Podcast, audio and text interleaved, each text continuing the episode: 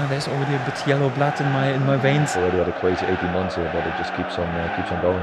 Into the box it goes. It's got Rob Fernandez. Yeah, my goodness, they've got it. Welcome to All in Yellow. the official Norwich City podcast. Touquet! Sensational! Who else?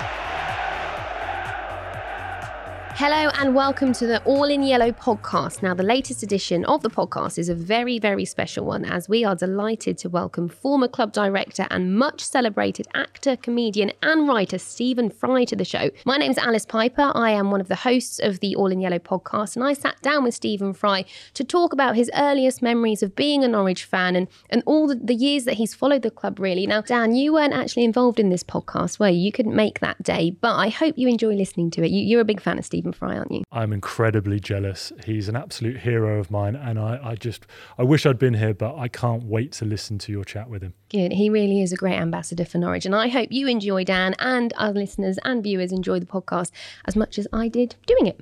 But before we begin our podcast with Stephen Fry, if you want to be notified when we launch a new episode of All in Yellow, make sure you click the subscribe button on Apple Podcasts, Spotify, and YouTube. And if you'd like to keep up to date with everything else happening at the club, make sure you follow on all of our social media feeds. We are at Norwich City FC on Twitter and Instagram and on Facebook. And you can find us at facebook.com forward slash Norwich City Football Club. Right then, Alice, let's do it. It's time to listen to your chat with none other than Stephen Fry.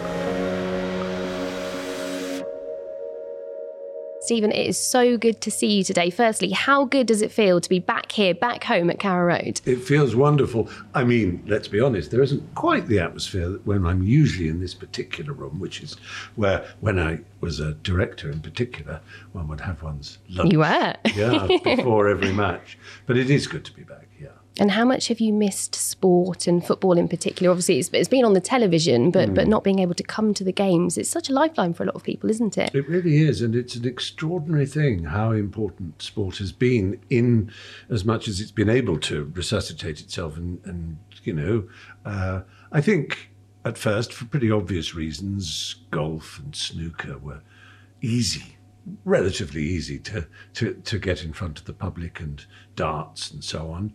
But football much harder because it just involves more people, so many more people, and all that travelling and and uh, you know a whole part of football is the away game and the, against the home game, and you know the, the sense of different fans being at your ground and your fans going off to another ground. You know that's a big part of football, much more than it is a part of uh, cricket or darts, obviously, or, or or golf or anything like that. That the whole tribal nature of the game is so so stitched into its very fabric that uh, although you can have, you know, the playing of a game, it it it needs a lot more. And you know, I think you- get a sense that everyone's still feeling their way. It was quite noticeable with the internationals that they felt dead. Yeah? Do you remember yeah. that Iceland game? I mean, that was just like Yeah, Smith. I know. It is is completely different, isn't it, for, Yeah. for everyone? But I, I just want to take you back to, to to your first first games, really, coming and visiting being, visiting Norwich. You obviously grew up just down the road at Reepham. Tell us about how you came to be a Norwich City fan. Well, it, it's a no-brainer if you grow up in Norfolk because there's only one club, really. I'm sure the uh, fans of the King's Lynn Linnets will scream in disbelief that I could say such a treacherous thing. But to be honest, yes, I mean it, it, it's it's a Norwich area. It's a huge catchment area, this big county, and so therefore you just got used to old boys in the street in the countryside when I was a tiny boy. Uh, just say, do you see the game last night or whatever, and and that could only mean Norwich. Whereas if you heard It wasn't that- going to be Ipswich. no, exactly. and if you're in London, it could mean anything. Yes. Um, but uh, so it, it, it just became a, a part of part of the county, like the Broads and the and the coast, and you know, it was just, you know, if you come from Norfolk, there's Norwich City. Yeah. Um, and I, I, I went to the first one. uh, Um, uh, a farmer friend. Uh, I'd done as you do when you're a kid. You know, you in the countryside, you you work on the harvest, or you used to when they actually were quite labour intensive intensive things. You'd help with the baling or something. Um, I know the picture of me doing that is kind of I like the picture. but of course, being the kind of child I was, I was sneezing all the time because I was always allergic to something in, Oh, in okay. nature. But uh, he said you ought to come to the game, you know. So so I came, and that was still in the days of terraces, and it was a remarkable Yeah. feeling. Uh, it was well, it, you know, anybody who remembers their first their first game, their first match, knows that that thing, that, that noise, the flow of people through the turnstile, the sudden feeling that you're a part of this rite of passage, that you're becoming, you know, you're becoming a fan now. You Yeah. it's you, you belong here, and you're scared at first even to open your mouth in case you say the wrong thing. oh, well done. No, that, that was, that was terrible. We've You- all you been know, there. Yeah, you, you feel really, oh, I've said the wrong thing. And of course, also, um, as I became a, a bit older, I got quite scared of going because it was at the height of uh, the era of football hooliganism and violence of the worst kind. Uh, particularly, I remember um, um, Manchester United matches. Uh, it, it, when, when United came to Norwich, there was always violence in Prince Wales Road and Yeah. places like that, and, and around the station. You know, the bits sort of leaking out from from Carrow Road, and and and there was you know hear these stories about uh, how you know they'd find a, a especially a young fan and drag him round a corner and cut his ear off or something. You know, all these urban myths. I mean, you know, of course, silly, really. And uh, I never actually experienced anything like that, to be honest. But but you always, you know, you always felt, especially. And this is where we have to get into the very English thing. People will know from my voice, and I suppose there's no point hiding it, that I, I, I went to a, a, a private school, i.e., what we call a public school, and uh, it, it didn't even play football. We played rugby in, uh, in, in, in that period, and and um, uh, there was there's this class thing that. Um, it, so I remember when I became, uh, you know, a, a director of Norwich City, I was on the board, and uh, people said, "But you know, you're not a football type person." Uh, just as What is a a football type I of know, person? and I love darts as well. And people go, "You can't like darts. It's a working class game." I think, well, how is Britain ever going to sort itself out Yeah. if you're kind of doing this ridiculous division amongst to the, the circumstances of someone's birth determining what sports they're allowed to Yeah. like? I mean, that's mad and, and sad, frankly.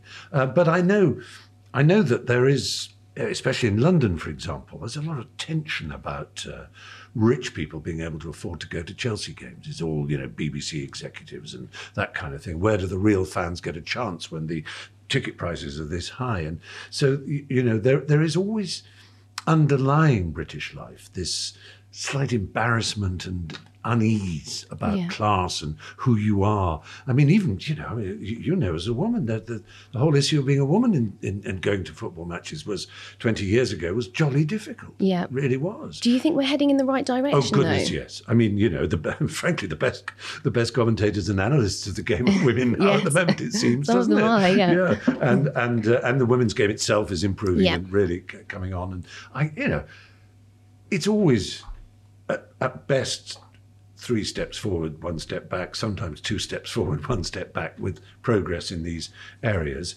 But but I think um, I think we are in a much better place than, than we were. Yeah. And you talked about being on the board back in 2010. You were on the board for, for just over five years. Yeah. How did that differ from being a fan? Well, of course, it differed in ways that uh, were part of the reason why we, we all agreed that it would probably be a good idea if I didn't bother to be on the board. Because we didn't all agree that. I, well, I couldn't turn up to the to the board meetings so often. I was spending a lot of time in America uh, during that period, and so for most board meetings, I couldn't be there. When I was there, if I saw a spreadsheet, I would go pale and gasp and clutch at my throat and faint because Stephens were not put on this world to examine spreadsheets. I just don't. I just, you know, it's pathetic of me, and I'm sure if I concentrated and worked hard, I could understand profit and loss. And You got so much other things on your mind all the time. I mean, uh, as Clint Eastwood says in Magnum Force, you know, a man's got to know his limitations. and and and I, as far as my limitations are concerned, I'm not a business oriented sort of person. So there was lots of talk, incredibly important talk for the future of the club about money, financing, investment, property, uh, land, you know, all those things. Um, and football, quite rightly, I was not there to discuss whether or not, you know, we should, what, where we should have a flat back four or whatever. that was, you know, not my job either. So um, I saw it as much more my job to try and be a public face of the club where possible and use my Twitter Yeah. um, uh, followers and so on, and to uh, to be able to spread news of this, uh, you know, new initiative or whatever it might be that that um, Nick Ferrari, who was doing the, the, the press and publicity at the time, would ask me to do, and and I'm very happy to do that. Um, and uh, you know, frankly, I've, I'm on a few boards of things, the, the Royal Academy in London and the, the Criterion Theatre in the West End, for example. And uh, in recent times, we've had to do a lot of Zoom board meetings. And that I, I have this theory about British public life that while the people on the top are very often absolute pranets, I mean, just awful, ridiculous, not anything to do with their politics particularly, but just the people in the public eye who who are the top figures Yeah. are very often extremely annoying, extremely lazy, extremely duplicitous. But there is a a type of person uh, uh, at the second and third tier who get on with running things, Yeah. who sacrifice enormous amounts of their time to make things right, who are masters of detail, who, who, who stay up reading documents to make sure they understand what's going on, who do the due diligence type things, who, who without whom this country would never exist. And you see that in football clubs. I'm certainly not saying that uh, the public faces of uh, Norwich City were like that, because Delia and Michael and uh, uh, and Ed Balls and all, all the other figures we've had, and we've been incredibly lucky. But but it's certainly true in politics, you know, and in the health service and so on. You know, you just see there are people who get on with it, and Yeah. without being noticed, they do extraordinary work. And so I, I knew that uh, when it came to uh, Norwich City, because I just couldn't come to the uh, to the board meetings, uh, there was not much point me uh, really staying on in that capacity. But that, that I'm always happy to do anything I'm asked to do in terms of publicity or help, or you know some video or something for some new charitable or other um, initiative that the club is undergoing. I'm you know very very pleased to do that, and of course it is very different in terms of the football because naturally you become aware when the club isn't doing well of Yeah. the pressures that start to build up on the chair and the board and uh, on the directors of football and, the, and of course the manager when the club isn't doing well and that's always been the case i mean ever since i can remember that was true when arthur south was the chairman and you know Yeah. uh, uh, all the way back to the Bond days and, and before, and Ron Saunders and others. You know, there would be demonstrations outside this ground, and people saying it's got to go, and Keith Yeah. Skipper would be writing articles about it. you know, that's uh, you know that's always been the case, and um, it's a it's one of the peculiar and fascinating things about about football that it's it's a business, not a democracy, Absolutely. and yet spiritually it is a democracy. Spiritually, the club does belong to the fans and the people of the area, 100%. even though it doesn't technically or in fiduciary senses and all the financial stuff. And we know about the American model. We know uh, how American franchise uh, business uh, models have begun to creep over here, and and we know that uh, you know even the very nature of a club's roots are irrelevant to the business model in America. So the famous example was in 1957 when the Brooklyn Dodgers, the great Dodgers, were one of the great baseball teams, uh, you know, who were part of Brooklyn in the way that the Brooklyn Bridge is part of Brooklyn. They were just bought and taken, not just taken out of Brooklyn, they were taken to Los Angeles, 3,000 miles from their home, and they're now the LA Dodgers. Yeah. And um, can you imagine that happening? to- Well, it sort of happened with uh, Wimbledon, you could argue, of course, going off to become MK Dons. And so, you know, it it is always possible that, uh, but generally speaking, almost all football lovers have a very strong sense of the roots of their club and the meaning of their club and how the fans are a part of it. And So there's a, it's a very uneasy kind of thing. And when it works, it's it, the happiness when a club is successful, but the speed, that's the thing. the speed with which a club can go from the very heights to the very depths. I mean, look at Wigan. Yeah, yeah, I mean, yeah. it's unbelievable. Horrible to see. Isn't it? Yeah. Really. And, and Wimbledon, indeed, was a good example of that that I mentioned. Um, so you, you've always got to be aware that uh, disaster is around the corner in sport. Yeah, and the running of the club is everything, and you can't lose sight of what it what it means Yeah. to the fans. But we can't help but notice that when you joined the board, we were in League One, and then by the time you left, we were in the Premier League. You've got to Thank take some for credit that. for that, I haven't you? Thank you for that very much. I'm glad somebody has finally come out and said it. we all noted it. But but what is your relationship like with, with Delia and Michael? Because obviously you touched on it there. They've done so much Yeah. for the club. They've had a, a long relationship with the club and still do. What do you make of the work Well, it's done? very warm. I mean, I, I, I, I should hope every every Norwich fan knows this by now, if it, if it isn't apparent, that their love for, for, for the club is absolutely unconditional and pure and intense and real and as great as any love as any fan can have for a club. It is absolutely genuine. They're certainly not in it to make money. Yeah. That much is clear. They're not in it for power or kudos. They go to every game, and uh, yes, they're fortunate enough sometimes to be able to go by plane rather than by by train or or, or It's a little bit quicker. But, yeah, but um, the fact is they are devoted and they have warm relations with everyone through the club. In you know, everyone who works at Carrow Road knows Delia and Michael and knows how much they put into it, and indeed their their the affection that is and respect that is felt from the from the, the, the managers and I mean I sat at this very table literally or if it's not the same ta- in this very place um, with Delia and Michael and Arsene Wenger just to name Oh, wow. drop uh, for for, for the, the Arsenal had the very last game of the season a couple of years Yes. ago if you remember Yeah. and um, and uh, D- Delia and Michael went off to to take a phone call or something, and Arsene leant forward to me and said, "You know how much, how lucky you are to have uh people like that to run your club." Oh, you know? wow. Said, "You know, everybody." Everybody in football looks at Norwich and says, "Oh, that is what you need. You need people like that." and that's coming And, from yeah, Arsene and he really meant it, and you could see it. It was so touching, and and uh, Bobby Robson was a big, big friend and very tight with the, and and uh, was you know he he he he said the same. You know, you, you just remember how lucky you are to have. Because they don't interfere. They, they know their place as far as football is concerned. I mean, if you compare it to Rupert Murdoch buying the Times and the Sun, he interfered straight away and told his editor what to write, which you never do Yeah. any more than the owner of a club tells tells the manager how to pick the team. And is, is that how you keep the family and the community feel? Because when you talk about Norwich City, a lot of fans, as you say, Arsene Wenger there, he was hmm. even quoting the job that they've done. But a lot of fans of other teams look at what Delia and Michael do and, and do comment on how you keep the, the family feel. Is, it- is it that important? I think it is because you know it's people don't often comment on this, but there's something deeply unpretentious about Delia and Michael. They don't pretend to be what they aren't. They they present exactly what they are, which is just they love it.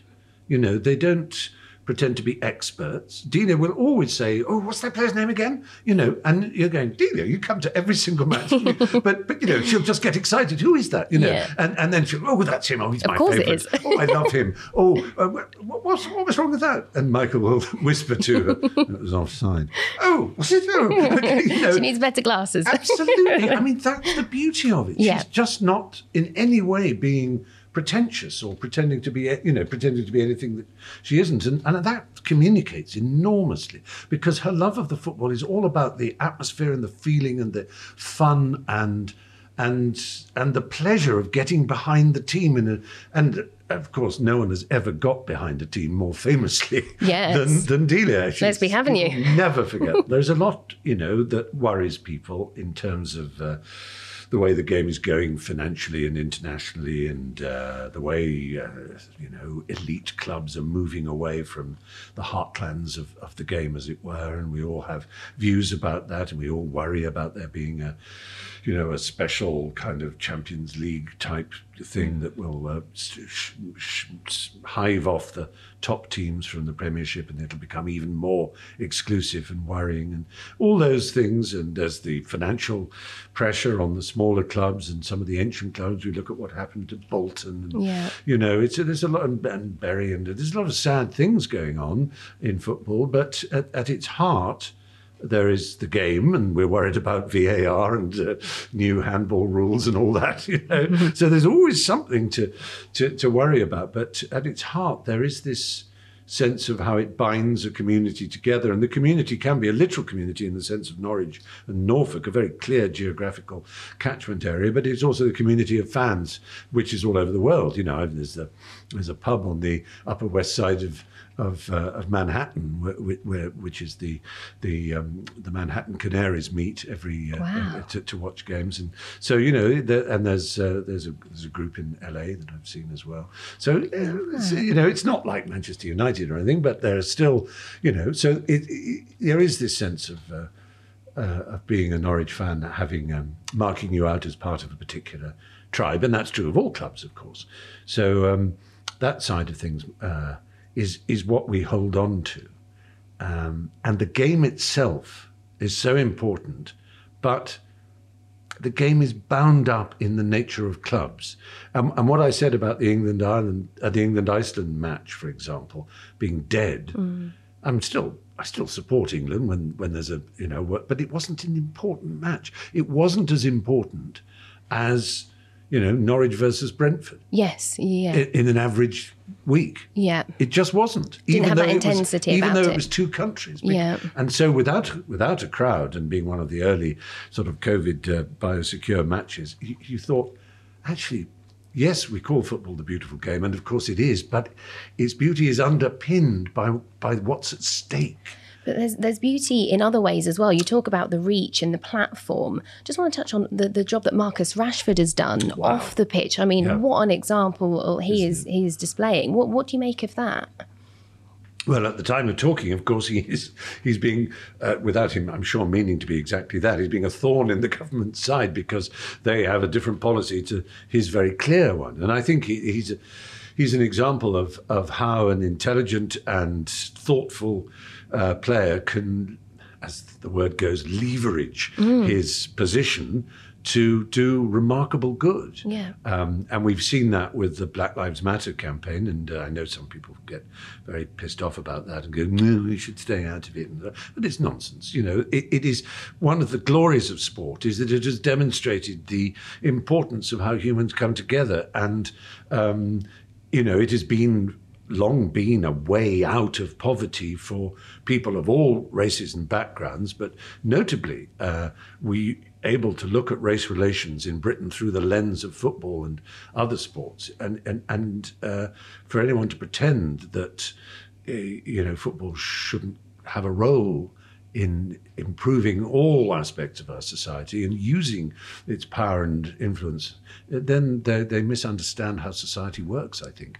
And and what Marcus Rashford, I don't know him, but you know, I'm deeply impressed by his commitment and his you know his modesty. He's not being all boastful about it. He's just making a very simple point extremely well and putting his um, you know, putting his effort and his hours where, where his mouth is, and shaming a lot of us, and certainly a lot of politicians. Absolutely. I think a lot of people, every every fan is, is very proud of, of the work he's doing. Yeah. Um, I just want to touch on the inclusivity sort of element of football and sport in itself, really. We've seen um, initiatives like the Kick It Out campaign, Yeah. Rainbow Laces, Laces. as well. Um, where, where do you think we're going with the inclusivity in football and how much further have we got still to go?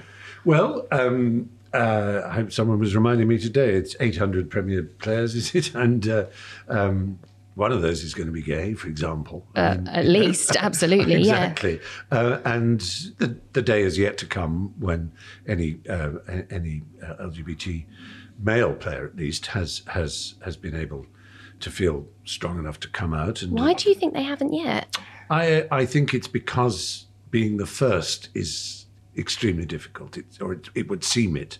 Um, I've actually seen, funnily enough, in my capacity as I have a small production company uh, for films and things, and I've seen a couple of screenplays that have been sent over the past five years, which are both played around with the same idea, being dramas, uh, one a comedy drama and one a more straight drama, as it were, straight drama, about about a, a gay Premiership footballer deciding to come out, and um, it's it's a fascinating um, thing because these scripts, you know, address exactly that question you've asked. Why, why, why does it seem so difficult? But, you know, it's not difficult in acting, we say. Yet when I started acting, there were no out actors. Ian McKellen wasn't out when I Really? was started.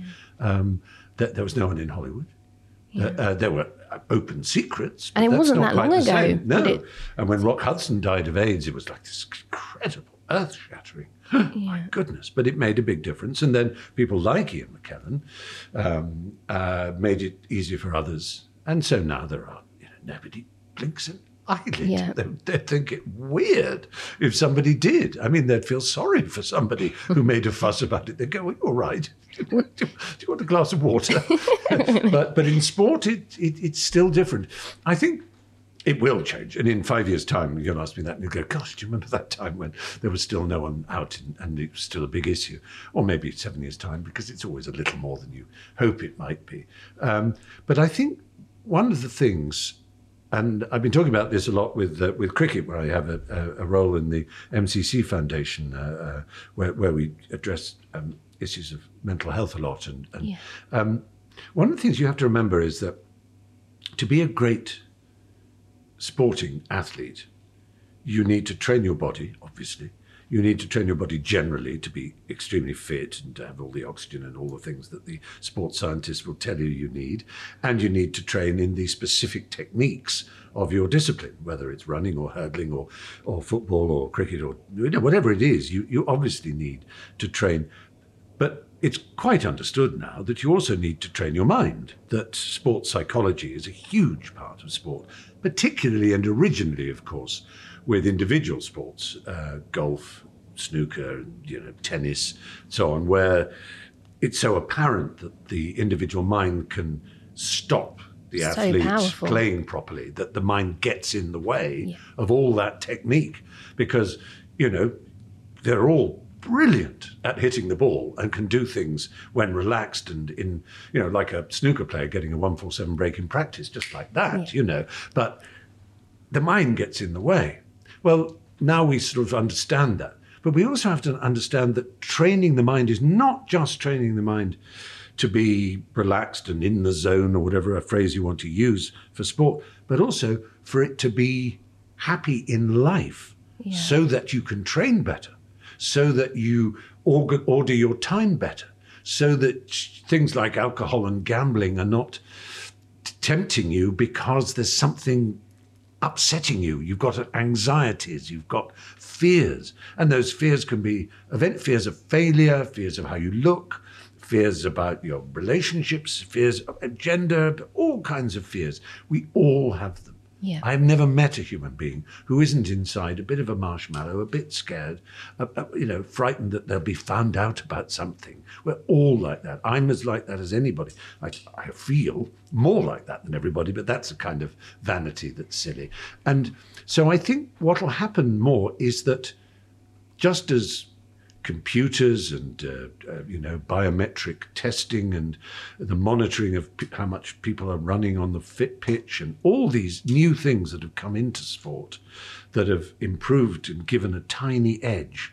So a holistic way of looking at the mind and mindfulness and you know addressing issues of masculinity fears and so on, all of those things and anxieties and phobias, all of these will be as much a part of making a better footballer or a you know better rugby player or whatever it is as the other exercises they do. So I think that's what it is. Sport each year needs to find new a new edge, just like business does. You know, a, a quarter of a percent in that direction can just give you just as a quarter of a second can give Lewis Hamilton that Yeah. that that lap. You know, so um, so it is that sport will envelop more the whole person. Yeah. Uh, and you don't have to get kind of all new agey about it. It is ultimately it will be for financial gain. It will be because y- y- it will increase the number of wins. Yeah. If you have players who you know the old type of toxic masculine figure who whose banter in the dressing room is cruel and mean to young new players and who who bullies and, and the managers who bully and all that that atmosphere there and that atmosphere amongst fans of, of, of homophobia and, and racist shouting it all decreases the confidence and the ability of players to play properly. So in the end, it's a although it, it has its moral reasons for being the right thing to do, it also has its just plain sporting reasons Yeah. for being the right thing. There can only be pure benefits Yeah, from everyone being it. themselves and fe- feeling included as well. And Proud Canaries have done a lot of work. They've, um, you know, they've really Yeah. shown that everyone should feel welcome at football, both at home and away. And what do you make of the work they've done? I think it's brilliant. I think we've taken the deep tragedy behind the life of Justin Yeah. um, and we have, rather than just kind of burying it or being embarrassed by it, we've tried to learn by it. We've all tried to understand the pain and the misery and the upset that can go into being a gay football fan and uh, being bullied at school for being gay or for being a gay footballer like Justin and and and and, and just having your life ruined. Yeah.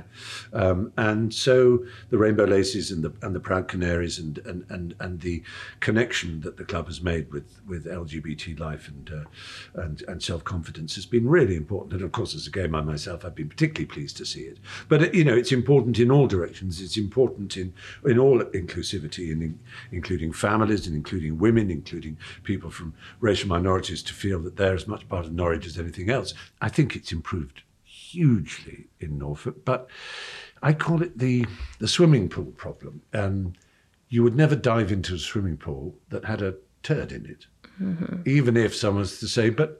99% of the water is crystal clear. There's only one little turd in it. You go, Interesting analogy. Yeah, but that turd ruins the whole pool. Yes, And 100%. unfortunately, you know, in a crowd, one cry Yeah. one one horrible racist cry or grunt or banana skin or you know all these awful Yeah. things that can happen only that is enough to be the turd in the swimming Yeah. pool Yeah, yeah. that ruins it all Yeah. and and that that is that is the problem it, it- it's it's great that most people and of course you you know bung a um, uh, you know, bung an apple in the air and it will fall down and hit the head of a decent person. I've always believed that. I, I really do have the highest opinion of my fellow human. Um, you know, I, that nonsense about you know if you collapse in the street, people walk past. I, you know, it's, it, you, you collapse in the street, people will hurry. They'll they'll elbow each other out of the way. So, no, make way. I was I trained as a nurse. Come on, Well, hot sweet tea, not sweet. You might be diabetic. Come on, you know, people will cluster around Yeah. to be helpful.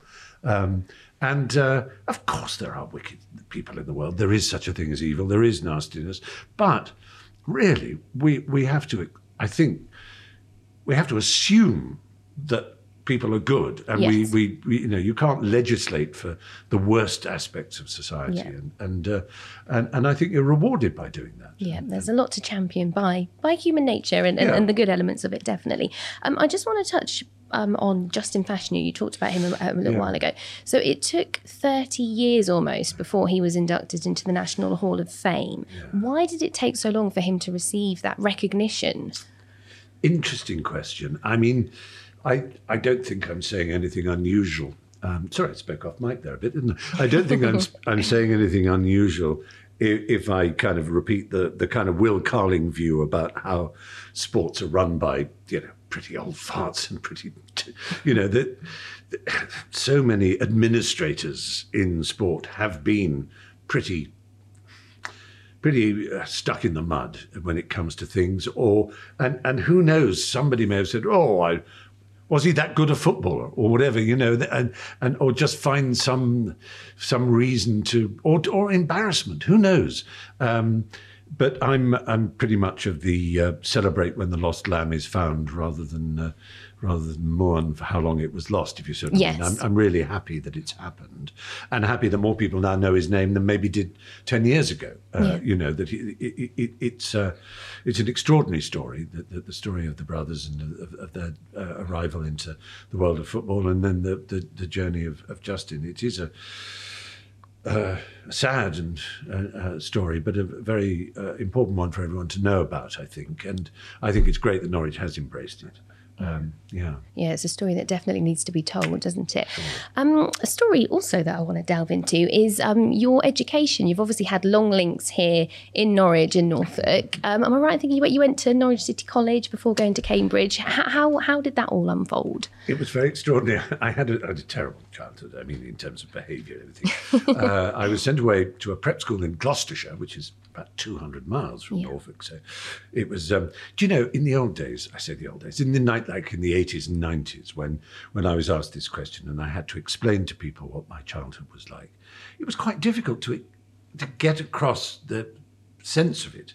But thank goodness for J.K. Rowling, you can just say, well, I used to, as at the age of seven, get on the Hogwarts Express from Paddington to my prep school, and that's where I was at school in my prep school like that, and I was in that house, and you know, and, and they go, oh, I understand how that works now because I read Harry Potter, whereas before Harry Potter, the British public school system was a closed book to everybody. yeah, no, but definitely. I got expelled from uh, my big school, my actual public school, when I was about 15 and a half, 16. And, and uh, then I went to a college in King's Lynn because my parents lived in the countryside in near Reepham, as you mentioned. That for the catchment area for that, for some reason, was King's Lynn rather than Norwich, although Norwich was nearer. Okay, And that so makes I went- sense. so I went to Norcat, and then I left that. Oh, and I also went to um, the Paston School in Yes, North Walsham. you did, yes. Uh, and that was I played hooky from that so often. I would just go into a cafe in Aylsham and play um, uh, play, on, play pinball all the time.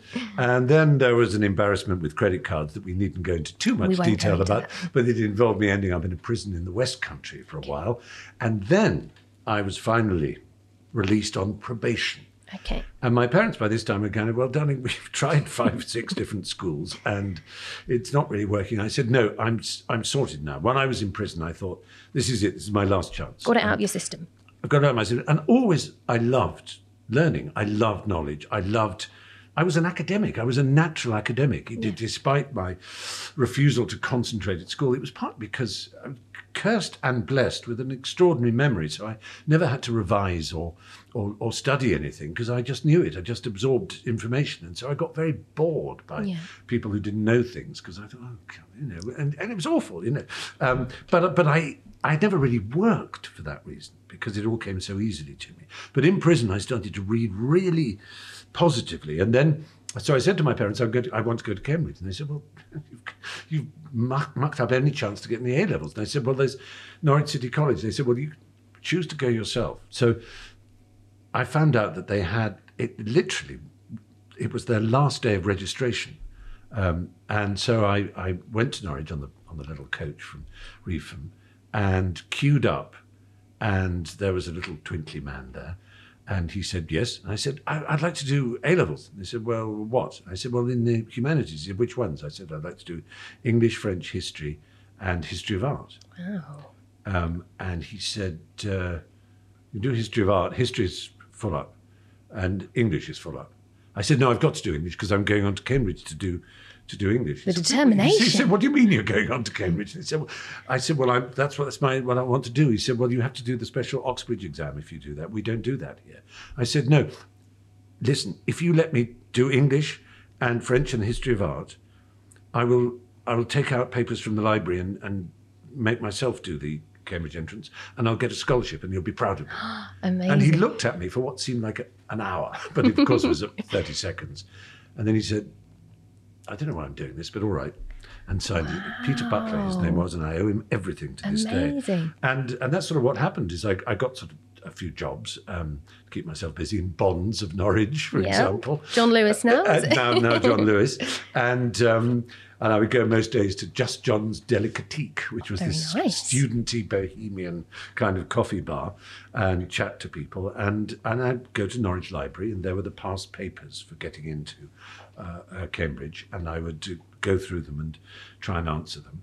And then I uh, offered to pay one of the teachers at the City College to uh, invigilate me for the exam, and he was so touched by this. He said, "I'll do it for free." so, so I would just be uh, on my own, and fortunately, I did get a scholarship and go to Cambridge, and then everything turned around because because um, my first week, I think I met this wonderful girl uh, who was an amazing actress, and we became best friends. And she encouraged me to do acting. Her name was Emma Thompson. Oh, wow. Whatever Amazing. happened to her? And um, Do you still stay in contact now? Yes, very much with uh, yeah, Dame Emma, as she now is.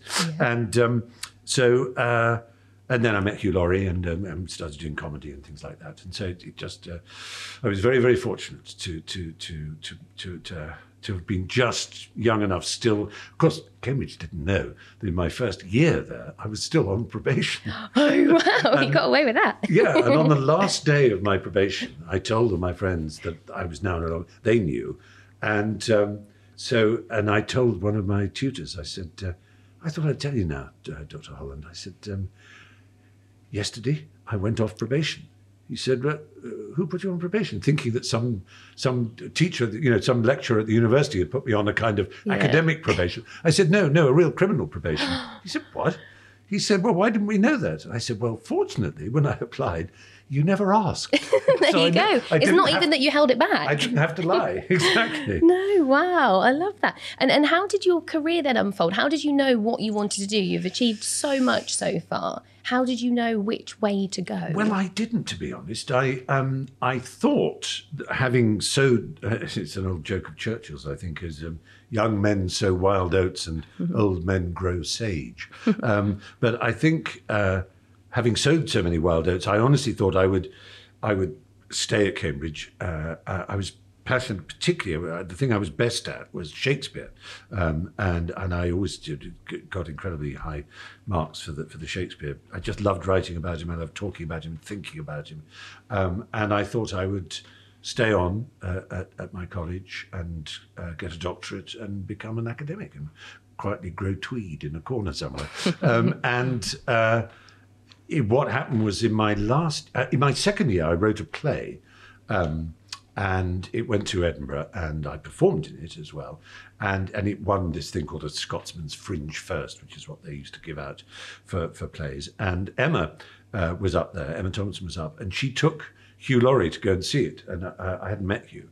Uh, because Hugh was going to be the, the president of the Footlights in the next year, and he had already said to her he wanted someone to write comedy with, and he, he and and and she had said to him, "Oh, you've got to see my friend Stephen's play because it's it's funny and, it, and he's in it as well." And so I met Hugh, and he went, "Hello," uh, and I said, "Hello," and and uh, then uh, the next term, which was the beginning of our last year, we started writing together, and. Um, it, it just never stopped. It, it, it, we just hit it off so. It, it was. I always describe it as a as a non-erotic love story. I mean, it was a, a comedy love story. We just clicked in the most extraordinary way, and we were. And I brought on a friend of mine, Tony Slattery, who was uh, done plays with things. I brought him into the Footlights as well. So there was Emma and me and Hugh and uh, Tony and, um, and and a couple of other wonderful people, Paul Shear and Penny Dwyer, their names were. And, um, and we went to Edinburgh and and we, we our show was seemed to do really well. It got tremendous reviews, and, and the BBC said they wanted to make a program of it, and some people from uh, Granada Television came round to see it as well, and they came to see us afterwards and asked if we wanted to do a series, uh, um, and they had got a couple of bright rising talents from who were not at Cambridge because it's just embarrassing that we were all at Cambridge, you know, this whole bloody Oxbridge mafia thing. And so they'd got someone from who graduated from Glasgow Art School and someone from Manchester whose names were Robbie Coltrane and Ben Elton. Wow. And they wanted to do a series with us and them. So we did this series. But while we were still at Edinburgh, one night we were doing this performance and we were bowing at the end, and there was big, you know, cheers and everything. But the cheers were particularly extraordinary. I mean, they went mad, and we were thinking, "What's going on?" And then we noticed there was someone coming on behind us from backstage. Um, um, hello, um, it was Rowan Atkinson, and uh, we thought, "What?" The? He was famous by then because not the nine o'clock news had just, Yes, you know, yeah. was on, and he was the kind of standout figure from it, really. Um, I just um, um, want to say voice. one or two words. Um, and so, and he had been asked to give us, we'd won this award. It was the first year it was ever given. It was called the Perrier Award for Best Comedy on the Fringe, uh, which involved doing a show in London as well. And then the next night, an Australian promoter came and said, I want to take you guys around Australia. So within uh, this magical two weeks of Edinburgh. We got the BBC doing our show, uh, a, a Granada series for ITV, and a, a, a, performance in the West End, and a, a, a tour of Australia. I mean, it. I, I, know how mad it sounds, and I, you know, I can't imagine how young people starting out in comedy now would listen to that and think, "You jammy."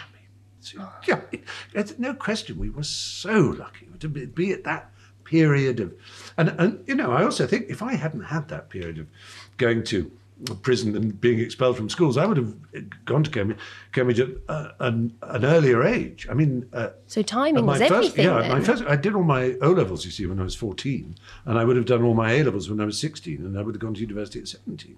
Even with a gap year, I would have been 17. So as it was, I was 20 because I had all everything else. So I coincided with Emma and Hugh. So I was Worked very out fortunate. perfectly. yeah. Where did you find time to to keep supporting Norwich then while while all this was going on? And I hope you took your scarf to Australia as well. it, it is obviously difficult when you're starting out and you're young, especially in those days when there was no social media, no uh, phones. You either you either went to the matches or you didn't, and the idea, the chance of Norwich having a match on television was pretty rare. I mean, through the 80s there were those extraordinary ones. Bayern Munich springs to mind. Oh, yes, Jeremy uh, Goss. the Jeremy Goss goal, exactly. And I remember watching that in the Groucho Club. nice, very nice.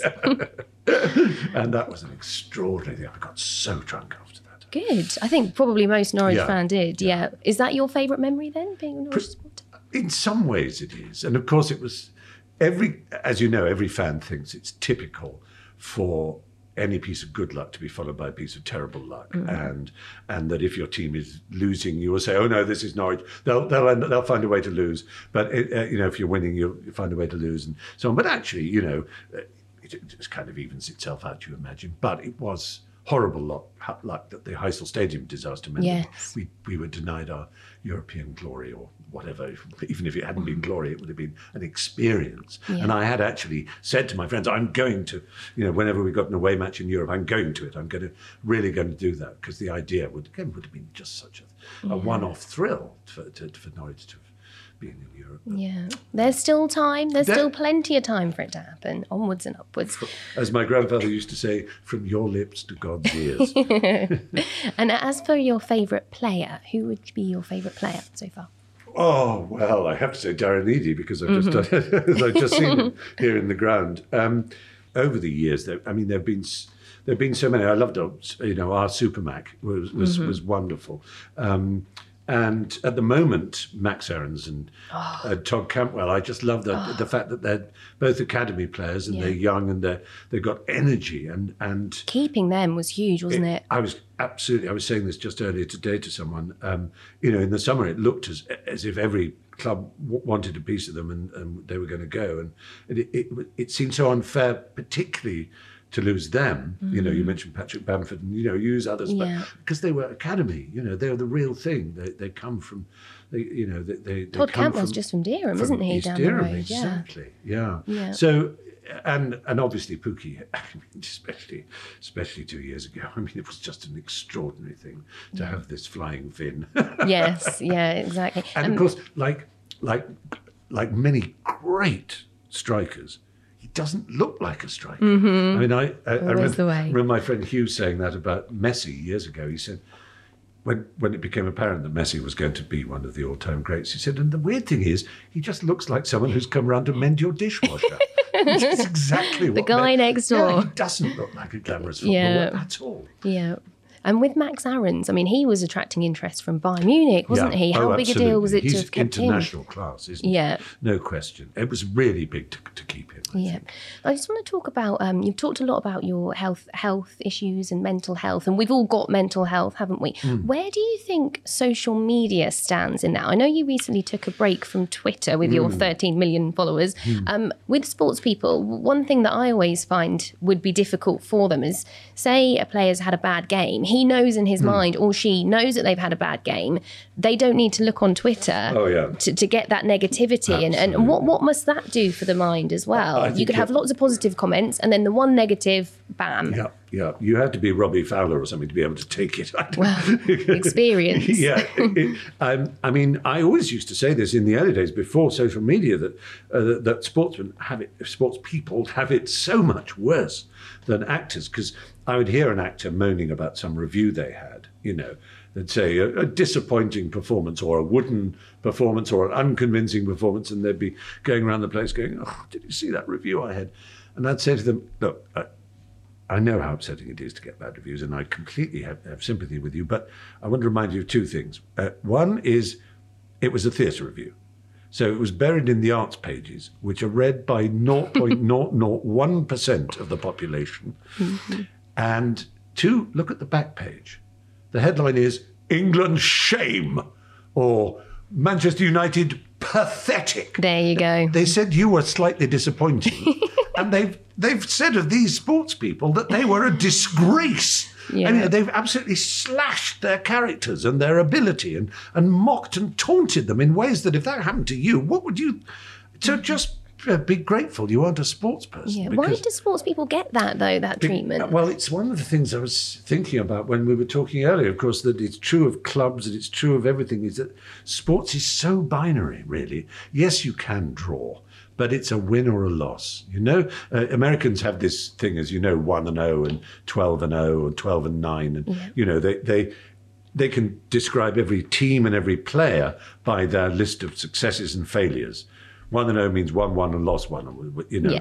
and and and that's how everything is described. And so you can say that team is twelve and three for the season. You know, it's one twelve and lost three, or it's six and nine. You know, and immediately it, that's it. It's just a fact. You Yeah. win or you lose, and it doesn't matter how how graceful that play was and how good that move was and how how staunch you were for 99% of the game the fact is it was 1-0 and it was 1-0 to the enemy mm-hmm. and so you lost and the word lost is such a strong word it's you know it's trump's word people are losers and and if you're a loser it's so it's there the L on the forehead, mm-hmm. you know, and it, it- whereas in the arts it's an opinion. Oh, yes. Oh, they didn't like it. It, Yeah. it wasn't that successful. It was okay. And of course, some things can be a flop, uh, especially in terms of a play. It can close after a short time because the audience doesn't come. But you know, still, some people say, you know, a lot of people didn't like it. I thought it was great. Yeah. Because you can't go to, uh, you know. You, you can't go to a team who's just lost 5 0 and said, I thought you played really well. Well, this is the thing. and you need winners and losers, especially for games like playoff finals. Just thinking back to Yes. 2015, Norwich at Wembley. Were you at that I game? was indeed. and, and it's those kind of days that, that fans, it- it's what it's all about, isn't, Isn't it? it just? So that was that was a great memory. And how do you see this season panning out? Obviously, started fairly slowly, but then we had ba- uh, Yeah. three wins in a row. That's right. Yeah, we've gone back to that thing that we do in the championship, which is score in the 90th minute. Love a late goal. It is the last chance Norwich as ever. Um, yeah, I mean, it is a good side. It was a good side last season, and everybody said so. You know, I used to get fed up with hearing Gary Lineker say, it's a shame because Norwich is such a good side. I said, well, yes, I know, but it is. I Yeah, we had a lot win. of compliments last Yeah. season, didn't we? Given how it went, Yeah. a lot of compliments about style of play. Um, finally, what does Norwich City mean to you? You obviously you travel around the world, you keep coming back to the team, keep coming back and watching Norwich, and it will be great to see you back in the Hmm. stadium with all the fans. But what does the team mean to you as a whole? Well, it's it, it, it's just capable of giving one such such warm pleasure, such a, a, a kind of crazy pride. I mean, it's, it's silly pride because I've got nothing to do with their success, and yet it's one you feel, and and it connects me with where I grew up as well. I mean, in the same way that Norfolk will always be home to me. Home, Yes. um, um, because it just it just is, and and crazy, quirky, and weird as Norfolk is, so Beautiful. Norwich is to some extent. Is, Yeah, but it's also beautiful. And um, yeah, and I'm proud too that it is a club that uh, so often does the right thing. You know, it it, uh, I, I like the fact that it is an outlier and it uh, moves towards inclusivity, and I like the fact that uh, it has always been a, f- a place families can feel happy to come to, and I I like the atmosphere at Carrow Road, and I think our fans are great, and you know it's just it enriches my life. I suppose Good. that's really what, what what I have to say about it. It's really Just, good to hear. You know, And you, you often hear of players that have played for Norwich and then retired and they still come back with family, don't they? And, and settle and send their children to school here. So that's got to say a lot for Norwich as well. I agree. It? Stephen Fry, it has been an absolute pleasure having you on our podcast. It's Thank you so much for your me too. time. And Thank look forward forward to us all being back at Carrow Road whenever it's allowed to happen. Come on, you yellows. on the Ball City. Thank you.